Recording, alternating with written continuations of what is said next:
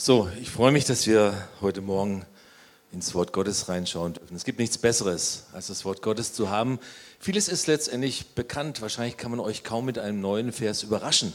Aber ich bin überzeugt, dass auch heute Morgen der Heilige Geist immer wieder die alten guten Geschichten und Worte uns aufschließt, damit wir wachsen, damit wir ermutigt werden, damit wir weiterkommen im Glauben. Ich mal euch mal, wir haben es gerade eben im letzten Vers gesungen, da ging es so ein bisschen um die Ewigkeit, wo ich ihn einst anbeten werde. Ich mache euch mal eine kleine Zeichnung. Hier oben Ewigkeit schreibe ich mal ganz klein nur rein, ihr könnt es euch erahnen. Da in diese Richtung sind wir unterwegs. Ja, aber wir haben noch einen Weg zu gehen. Noch sind wir nicht angekommen. Und jetzt male ich uns einfach mal so ein unsere Wegstrecke. Du bist unterwegs, ich bin unterwegs. Und das werde ich jetzt nachher mal noch erläutern, aber ich mache es einfach schon mal hin. Das ist irgendwie was und dann geht es weiter. Und dann kommt hier auch noch mal was. So irgendwie könnte eine Mauer sein. Verbundbausteine. Nicht ganz fachmännisch, aber eine Mauer soll es sein, ja? Und dann geht es weiter. Darum soll es heute gehen, dieser Lebensweg, auf dem wir unterwegs sind. Wir sind gestartet mit dem Herrn hier unten irgendwann mal bei unserer Bekehrung und dann haben wir so diese Strecke und eines Tages werden wir im Himmel ankommen. Aber ich möchte ein klein bisschen ausholen, bevor ich dann dem näher komme. Ich habe ein Vers ist mir sozusagen zugelaufen. Kennt ihr das auch, wenn ihr mit dem Wort Gottes umgeht, dass euch ein Vers zuläuft? Und der ist mir quasi zugelaufen und der hat mir einfach so gut gefallen, dass ich dachte, mit dem steige ich ein, um den Bogen dann auch zu schlagen zu dem eigentlichen Predigtext. Von Gott werde dir geholfen und von dem Allmächtigen seist du gesegnet. Was ein wunderbarer Vers. Und das sind so die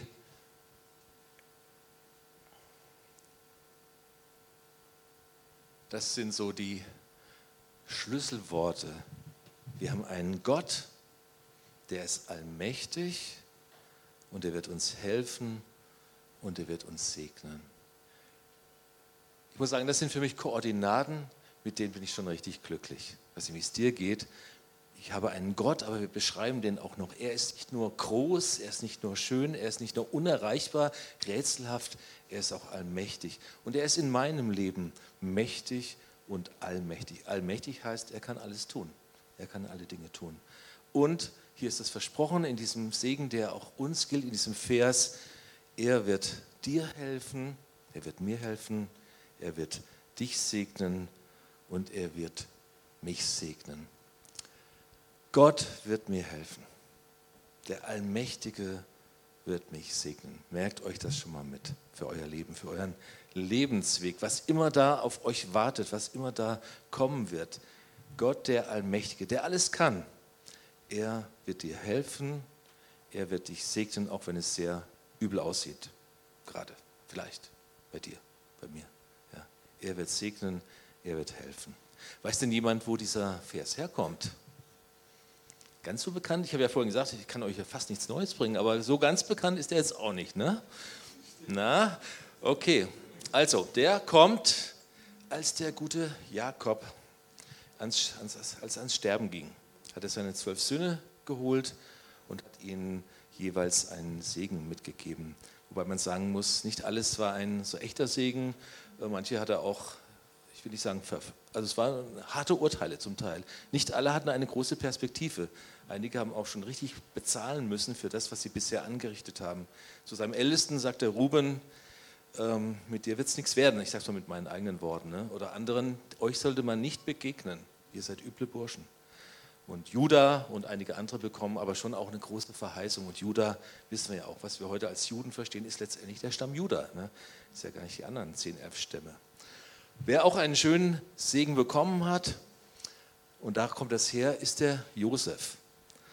Streng genommen war es ja eigentlich Manasse und Ephraim, seine Söhne, die ja vorher schon einen Enkelsegen bekommen haben. Wie wir wissen, gibt es ja gar keinen Stamm Josef, ne? sondern es ist Ephraim und Manasse.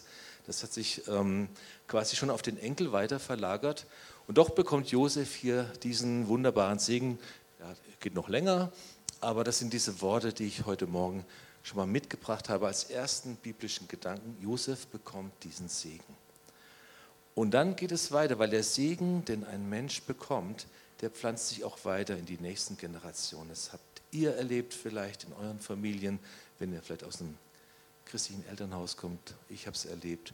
Der Segen geht weiter. Ich möchte heute uns zu einem Mann bringen, den ihr natürlich kennt, aber der aus diesem Ephraim-Stamm dann herauskommt und der quasi ein Mitträger auch dieses Segens ist. Das ist der gute alte Josua. Jesus, Josua, gleicher Wortstamm. Ne? Und er war in diesem Segen unterwegs und er weiß, Gott hat mir geholfen, Gott wird mir helfen, der Allmächtige wird mich segnen. Hilfe. Nochmal, um das zu unterstreichen, im wahrsten Sinne des Wortes, wo kommt unsere Hilfe her? Meine Hilfe kommt allein von dem Herrn, der Himmel und Erde gemacht hat, der die Ewigkeit gemacht hat, der dort auch mich, auf mich wartet. Da sind Wohnungen gebaut. Er wartet. Meine Hilfe kommt vom Herrn. Und gelobt sei Jesus Christus, der uns gesegnet hat mit geistlichen Segnungen. Habt ihr Lust auf geistliche Segnungen? Wollt ihr gesegnet werden? Ja, wir alle suchen uns, wir strecken uns danach aus, dass wir, wir müssen uns nicht abbringen. Sein Segen ist immer ein Geschenk. Wie Jakob den Segen gesprochen hat über seinen Söhnen, so spricht Gott über uns seinen Segen. Und der Segen trieft an uns herab wie ein Öl, ähm, übermächtig überflüssig, könnte man sagen, ein Doppelsinn, überflüssig der Segen Gottes an unserem Leben. Josef, ihm galt der Segen, Josua, ein Mann aus seiner Linie. Was wissen wir über Josua? Denn die schönste Erwähnung, die ich von ihm kenne, ist eine kleine, er war ja lange Diener Moses, der Freund Gottes, kein Prophet wie er, kein Mensch so demütig wie Mose. Von Josua heißt es, Der Herr sprach mit Mose von Angesicht zu Angesicht und jetzt kommt diese kleine schöne Stelle. Ein junger Mann namens Josua, ein Sohn Nuns, der verließ nie das Zelt der Begegnung, also dieses Zelt der Offenbarung der Gegenwart Gottes. Was für ein starker Start für ein junger Mann, der nie die Gegenwart Gottes verlässt. Ja, das ist schon mal ein Segen, äh, da ist er zu holen, der Segen Gottes, in der Gegenwart Gottes. Josua hat so sein Leben als großer Leiter und Führer des Volkes, Mose wurde ja letztendlich disqualifiziert, muss man sagen. Ne? Ähm, er wurde, hat sich so innerlich vorbereitet in der Gegenwart Gottes. Die hat er nie verlassen. Und dann, man könnte sagen, bei seiner Ordination, bei seiner Intronisierung, nachdem Mose gestorben war und das Ganze übergeht an Josua, bekommt er diese starken Ansagen im ersten Kapitel des Josua-Buches. Dreimal heißt es dort, sei stark und mutig. Dem Josua muss das gesagt werden. Vielleicht muss es auch dir heute Morgen gesagt werden. Einmal, zweimal, dreimal. Der Josua hat es dreimal hören müssen, in wenigen Versen. Sei stark und mutig. Sei stark und mutig. Und beim dritten Mal gibt es noch eine Ergänzung. Hab keine Angst. Ist jemand da, der heute Morgen Angst hat? Vielleicht schon. Ja, müsste er nicht jetzt zeigen oder so. Aber ich bin mir relativ sicher, wir haben Zukunftsangst, wir haben vielleicht Lebensangst, wir haben diese Berufsängste, wie geht es mit mir weiter, wird es werden, wird was werden. Ich sage dir, nicht ich, sondern Gott, Trost, Ermutigung, sei mutig und stark. Hab keine Angst und verzweifle auch nicht. Ja? Ist schon manchmal zum Verzweifeln, aber verzweifle nicht. Ich, der Herr, dein Gott, der Allmächtige, haben wir vorhin gehabt, ne? der alles kann. Ich bin mit dir, bin bei dir, wohin du auch gehst. Nicht nur, wo du stehst, sondern gehen musst du schon. Ja? Gehen müssen wir. Aber er ist mit dir. Manche stehen und warten, dass der Herr was tut. Wir müssen gehen, ganz wichtig. Ja? Ähm, er wird uns dann unterstützen und helfen, den Weg frei schießen, sage ich im wahrsten Sinne des Wortes. Gehen müssen wir. Ja, senden und senden lassen, gehen müssen wir. Sei getrost und unverzagt, übersetzt Luther. Lass dich nicht grauen, entsetze dich nicht. ja, über das, was dir geschieht. Der Herr, dein Gott, ist mit dir in allem, was du tun wirst. Und jetzt kommen wir gleich zum ersten Belastungstest, den Josua, der junge Josua letztendlich als intronisierter neuer Führer des Volkes Israels dann bestehen musste. Zwei Js standen sozusagen vor ihm. Die Strafzeit, der Kreisverkehr, 40 Jahre in der Wüste, war abgedient. Stillstand, Kreisverkehr und jetzt geht es endlich weiter ins, ins gelobte Land, ins verheißene Land. Josua ist dran. Die, die zwei Js, ob Jordan oder Jericho, für ihn gilt, für dich gilt, Gott der Allmächtige, er wird dir helfen, er wird dich segnen, er wird mit dir sein, sei mutig und stark, entsetze dich nicht. Und Josua macht sich gleich ans Werk. Er sagt, liebes Volk, es geht los ins verheißene Land. Nach, 30, nach 40 Jahren Stillstand, Kreisverkehr geht es jetzt endlich los. Macht euch Proviant für drei Tage, denn in drei Tagen werden wir den Jordan durchqueren. Wie kann ein Volk mit Hunderttausenden, Zehntausend, ich weiß es nicht ganz genau, den Jordan durchqueren? Dazu braucht es ein Wunder des Allmächtigen. Die erste große Belastungsprobe für Josua. Das erste Hindernis. Und er hat eine gute Sache gemacht. Er hat den Bund mit Gott erneuert. Möchte dich auch bitten, dass du deinen Bund mit Gott immer wieder erneuerst.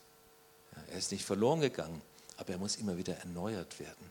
Er muss immer wieder gestärkt werden. Und Josua hat sich verpflichtet, hat auch die Beschneidung wieder eingeführt, dieses Hingegebensein Gott sind Dinge, die alle verloren gegangen sind. Sie waren nach wie vor Gottes Volk, wie du vielleicht. Ja, aber Dinge sind verloren gegangen. Und Josua führt das alles wieder ein. Und dann geht es an den Jordan. Gut, es gab ja Erfahrungen, durchs Rote Meer sind sie auch schon durchgekommen. Und jetzt der Jordan. Gott hält auf wunderbare Weise den Jordan an. Es war Hochwasser damit wir nicht ins Gefühl kommen, manche wollen es so ein bisschen relativieren mit den Wundern ne? und sagen, ja, war ja eh Trockenzeit und so, da sind ein paar Baumstämme, haben sich dann da sind hängen geblieben und das ist der Jordan dann äh, äh, konnte nicht nur, äh, ist nur so ein bisschen durchgepieselt und dann konnte man eben durchlaufen, ne? kein Problem. Gott macht sich ja alle Dinge zunutze. Nein, hier wird klar und deutlich gemacht, es war Hochwasser. Das Land war überflutet, heißt es sogar. Und einige Kilometer weiter oben staut Gott den Jordan an und das Wasser fließt unterhalb ab und dann konnte das ganze Volk durchziehen. Der erste Fuß, der erste Schritt im verheißenen Land. Das Volk, das ganze Volk konnte trockenen Fußes durch den Jordan gehen. Ein großes Wunder, ein wunderbares Wunder. Aber jetzt kommt das nächste J. Wobei ich sagen möchte, ich habe sie extra hingemalt, das ist der Jordan. Vielleicht auch in deinem Leben. Letztendlich auch unüberwindbar scheint es. Gott schenkt manchmal das Wunder, dass er einfach das Wasser anstaut, hier rechts vielleicht, und dann darfst du trockenen Fußes durch deinen Jordan gehen und kommst ins verheißene Land, auf neues Land. Das schenkt Gott, dass es so möglich ist, dass wir hier durchkommen, durch den Jordan, trockenen Fußes. Ein Wunder Gottes. Er greift in deinem Leben ein, er greift als Allmächtiger in meinem Leben ein und schenkt diese Wunder, dass die Dinge sich einfach auflösen, dass sie angestaut werden und ich hindurchgehen darf. Aber das Volk Israel hat es auch so erlebt.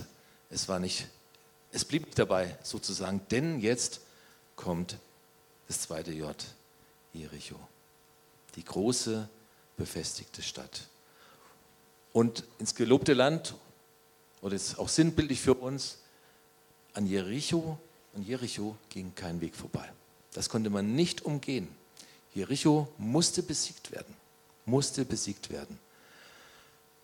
Ihr erinnert euch, die zwölf Kundschafter 40 Jahre vorher, die zurückkamen und die hatten davon gesprochen, die Städte sind hoch befestigt, starke Krieger, Riesen. Ja, und sie verunsicherten das Volk. sie machten dem Volk Angst. Außer zwei. Wer? Kaleb und Josua. Ich hoffe, in schwierigen Zeiten bist du nicht einer, der anderen Menschen Angst macht, der sie verunsichert, sondern der sie geistlich stärkt, der ihnen Mut macht. Zwei hatten die Vision, die sagten, es wird der Herr Witz machen mit uns. Josef, Josua und Kaleb. Und die beiden durften auch das Land sehen. Die anderen zehn haben das Volk nach unten gedrückt und das Volk letztendlich in die Irre geführt. Josua und Kaleb, Josua. Aber Mose hat schon gesagt, diese Stadt ist mächtig. Mose sagte sogar, die Mauern wachsen bis in den Himmel. So stark ist diese Stadt. Bist du ein Entmutiger oder ein Ermutiger? Als Botschafter Gottes, als Kundschafter Gottes. Lass das ruhig mal ein bisschen sacken. Bist du Entmutiger oder Ermutiger? Es ist schön, wenn wir dann die Zusagen Gottes feiern dürfen. Und Josua hatte die große Gewissheit. Ich habe Jericho mit seinem König und seinen Kriegsleuten in deine Hand gegeben. Ohne Gottes Verheißung, so sage ich jetzt mal, zieht Josua nicht los. Das sind Garantien. Gottes Verheißungen sind immer Garantien in unserem Leben. Ich verwende das Wort Garantien für Gottes Wort sehr, sehr gerne. Ja, das ist noch für mich noch stärker als Verheißungen. Ja, es sind Garantien, unumstößlich in meinem Leben, die Gott mir gibt, die Gott dir gibt. Es ist garantiert, ich werde mit dir sein. Ich gebe es in deine Hand. Die Stadt Jericho war mächtig befestigt. Josua hat ja schlau wie er ist, vorher auch schon zwei Kundschafter hingeschickt. Die hatten die Stadt von innen heraus beobachtet und die Jericho-Leute hatten es auch mitbekommen und die beiden konnten ja gerade noch fliehen, Rahab und so weiter, ihr kennt das alles. Ne? Und Jericho hatte eigentlich Angst vor Israel, das muss man schon sagen, weil der Ruf Gottes eilte Israel voraus. Und sie haben die Stadt verriegelt und verhämmert und die Tore waren mächtig. Die Mauern habe ich irgendwo gelesen, ich weiß nicht, ob es stimmt. Äh, es gibt sie ja nicht mehr, die Stadt. Ne? Das heutige Jericho liegt ähm, ein paar Kilometer weiter. Die Mauern seien angeblich 20 Meter hoch gewesen, 12 Meter breit. Oben konnten drei Gespanne nebeneinander fahren. Es war eine mächtige Stadt. Starke Krieger, sagt das Wort Gottes. Sie haben sich verrammelt. Keiner kam rein oder raus. Und dann kommt das Volk Gottes, dann kommt Josua, der Leiter, der Führer, in die Nähe dieser Stadt. Wisst ihr, und ich sage es nochmal, ähm, manchmal sagt das Wort Gottes, mit meinem Gott kann ich über Mauern springen. Das ist gut. Oder durch einen Jordan gehen. Aber es gibt auch Bollwerke in unserem Leben, die müssen besiegt werden. Wir können nicht alles umgehen, wir können nicht alles überspringen, auch wenn das mal sein kann. Wir können nicht durch alles trockenen Fußes hindurchkommen. Manche Dinge müssen auch besiegt werden. Auch wenn es in diesem Fall fast unmöglich erscheint. Jericho, Jericho war nicht zu umgehen auf dem Weg ins verheißene Land. Vielleicht hast du auch Bollwerke in deinem Leben, Befestigungen, Feinde, von denen du nicht weißt, wie komme ich daran vorbei. Ich würde sie so gern überspringen. Ich würde sie so gern durchwaten, trockenen Fußes, ohne großen Schaden. Nicht mal die Füße werden nass. Ja. Aber es gibt Bollwerke in unserem Leben, die müssen besiegt werden. Die müssen eingenommen werden. Da müssen Mauern stürzen. Gott gibt in diesem Fall Josua präzise Anweisungen. Ihr kennt es letztendlich. Ne? Er sagt, sieben Priester mit sieben Widerhörnern oder Krachhörnern oder je nachdem, wie man es übersetzen möchte. Wir kennen es eher so als Posaunen. Es waren eher so Hörner, Widerhörner, Krachhörner, Lärmhörner kann man übersetzen. Sieben Priester mit diesen Hörnern.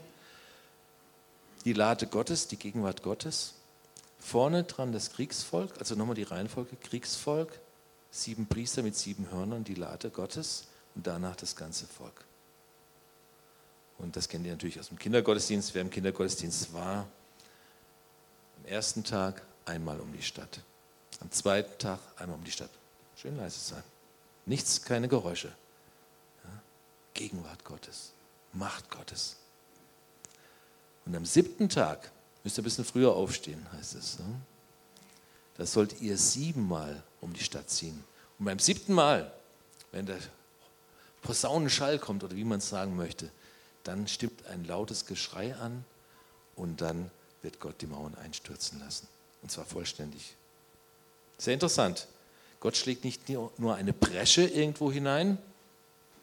Wenn Gott verheißt und wenn Gott mit uns ist, dann wird er die kompletten Mauern einstürzen lassen. Und drunter geht er nicht.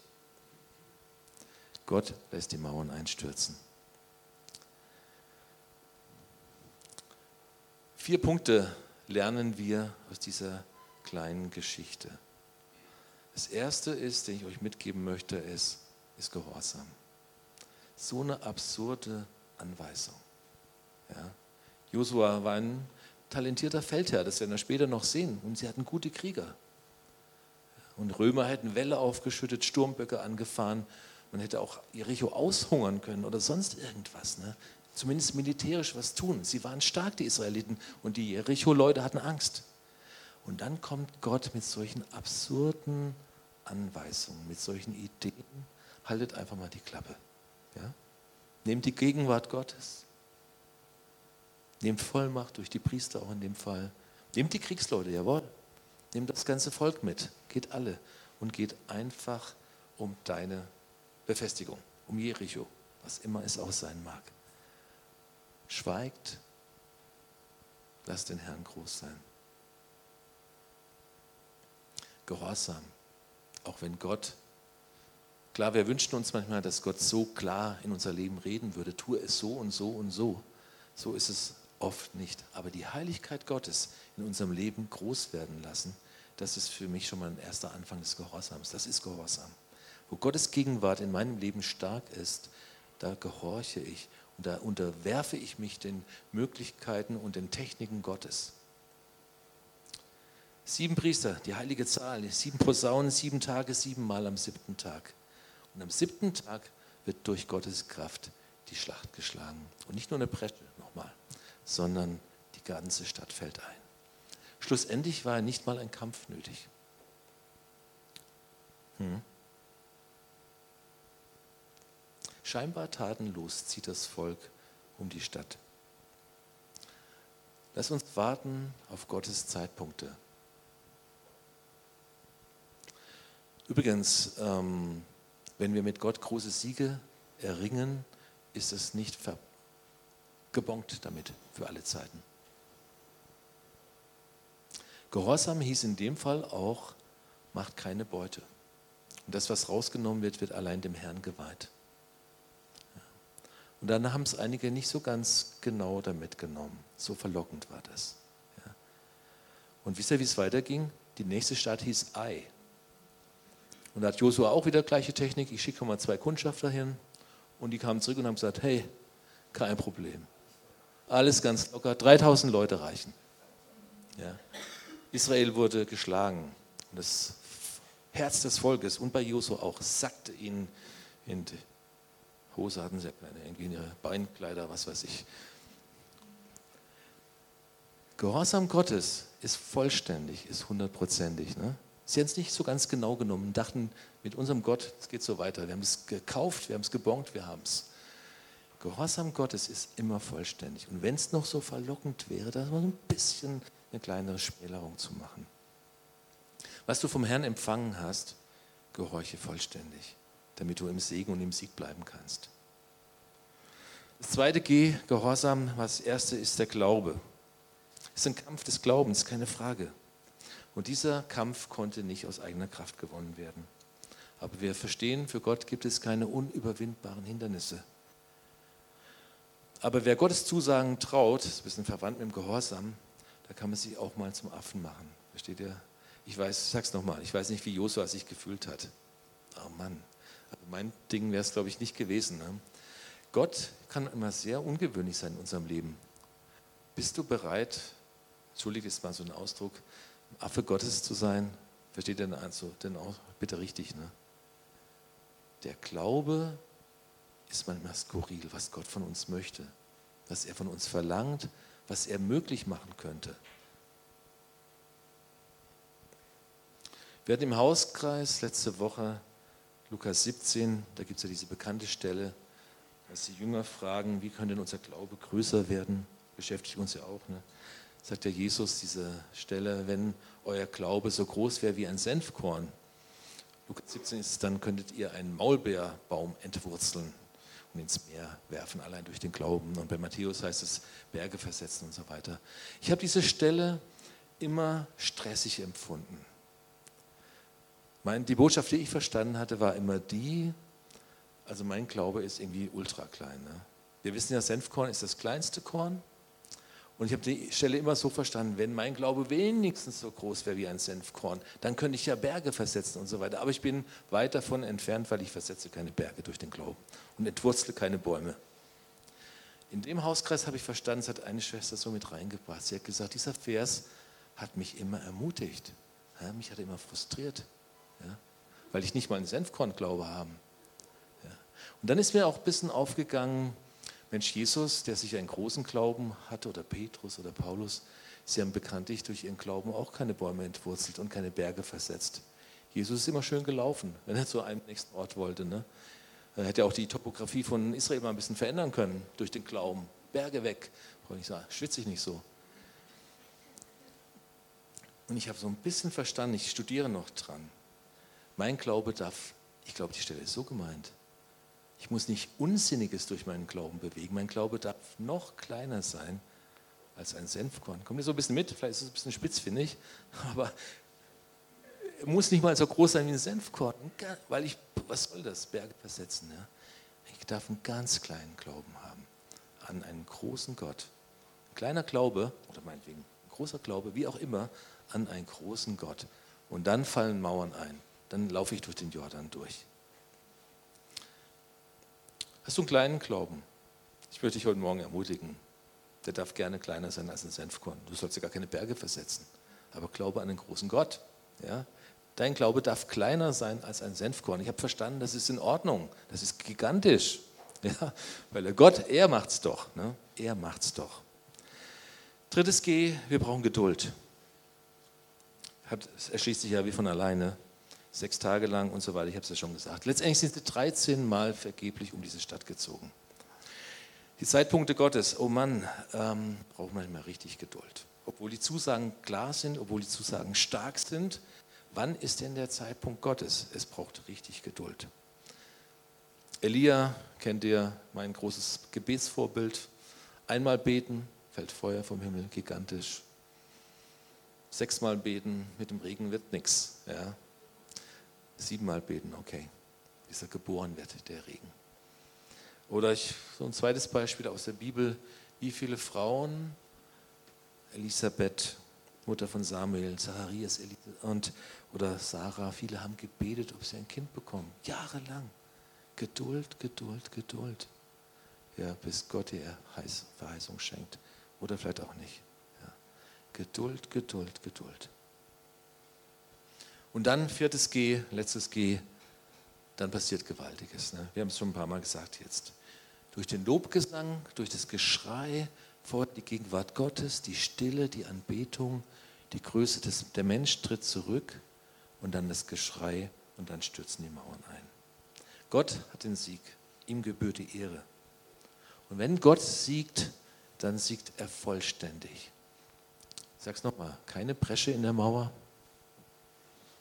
wenn du hier bist, an deinem Bollwerk in deinem Leben, was unüberwindbar scheint, an dem du auch nicht vorbeikommst, dass du nicht gehen kannst, dass du auch nicht überspringen kannst, es muss besiegt werden. Und der Sieg Gottes ist immer vollständig. Ich möchte dich so ein bisschen ermahnen auch, wenn du einen Sieg errungen hast mit der Hilfe des Herrn, das vorhin auch schon gesagt, ähm, bleib gehorsam.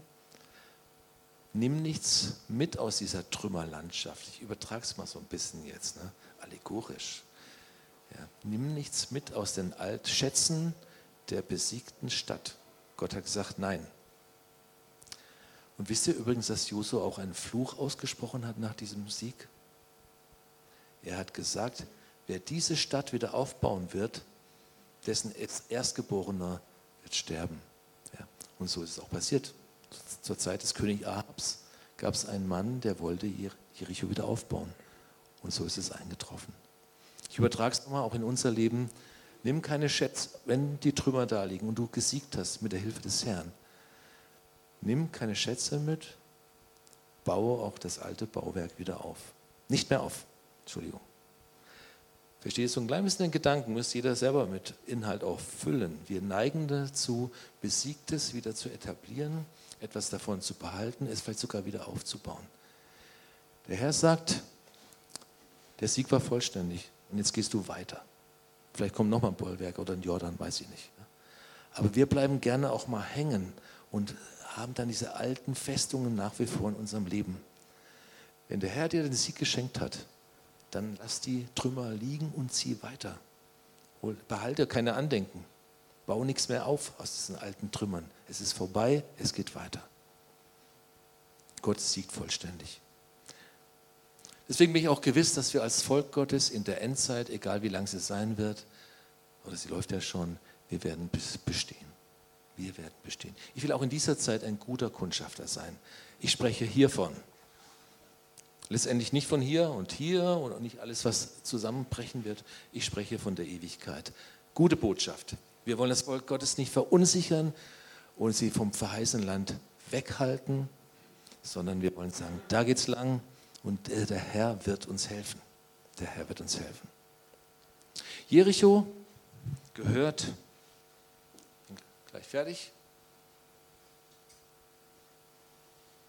Gehört zu den großen Glaubenstaten der Geschichte Gottes mit seinem Volk. Neben Abraham und Mose, was in Hebräer alles aufgezählt ist, ist diese Sache, die ja nicht letztendlich einem Mann zuzuordnen ist, ganz exakt, okay, Josua war der Führer, aber das Volk war es letztendlich, gehört durch, zu den großen Glaubenstaten, obwohl sie eigentlich gar nichts getan hatten. Sie waren gehorsam, Sie waren glaubensvoll, sie hatten Geduld und dann hat Gott Gewaltiges getan. Ich erinnere euch nochmal abschließend, dreimal sage ich es dir zu, heute Morgen, wie Josua, der hat es auch nötig gehabt. Sei mutig und stark. Sei mutig und stark. Sei mutig und stark.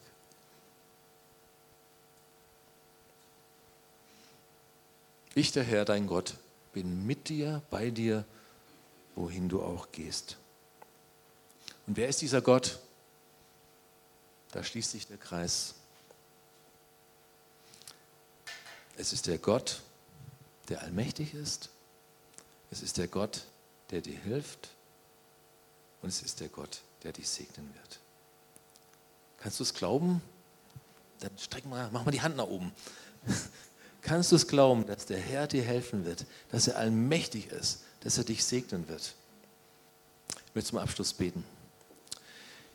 Vater im Himmel, lieber allmächtiger Gott, ich darf dich Vater nennen und du bist allmächtig. Du kennst die Jordane in meinem Leben, die Flüsse, die mich wegschwemmen möchten, die mich mitreißen möchten, wo ich nicht weiß, wie komme ich da drüber. Und dann wirkst du das Wunder in meinem Leben, in deinem Leben und du hältst das Wasser an. Ich darf hindurch trockenen Fußes. Und Vater im Himmel, ich komme zu dir, auch mit den Bollwerken in meinem Leben, an denen ich nicht drum herum komme, die ich auch nicht überspringen kann, die ich besiegen muss, die, wo die Mauern fallen müssen. Und Herr, wir kommen zu dir heute Morgen als deine Kinder, als deine erlöste Schar. Und wir beten, tu das Werk in meinem Leben, das ich durchbrechen darf. Ich bin auf dem Weg zum Himmel, zur Ewigkeit. Mein Herz ist voller Freude, voller Mut, voller Gewissheit. Aber ich habe auch Schwierigkeiten in meinem Leben. Bollwerke, Jerichos, Jordane. Herr, und ich bete heute Morgen in diese Versammlung hinein, dass du uns mit deinen Wunderkräften zur Hilfe kommst. Sei stille, der Herr wird das Werk tun an dir, in deinem Leben. Und ich möchte hoffen und bitten, lieber Vater im Himmel, dass du diese Glaubensmut, dass du diese Geduld, dass du diesen Gehorsam in unser Leben legst, damit du Gewaltiges tun kannst. Wir vertrauen dir, auch wenn es gerade sehr, sehr mühsam aussieht. Wir wollen dir vertrauen. Danke, dass du mit uns bist Lass dich nicht grauen, nicht entsetzen. Der Herr ist mit dir. Amen.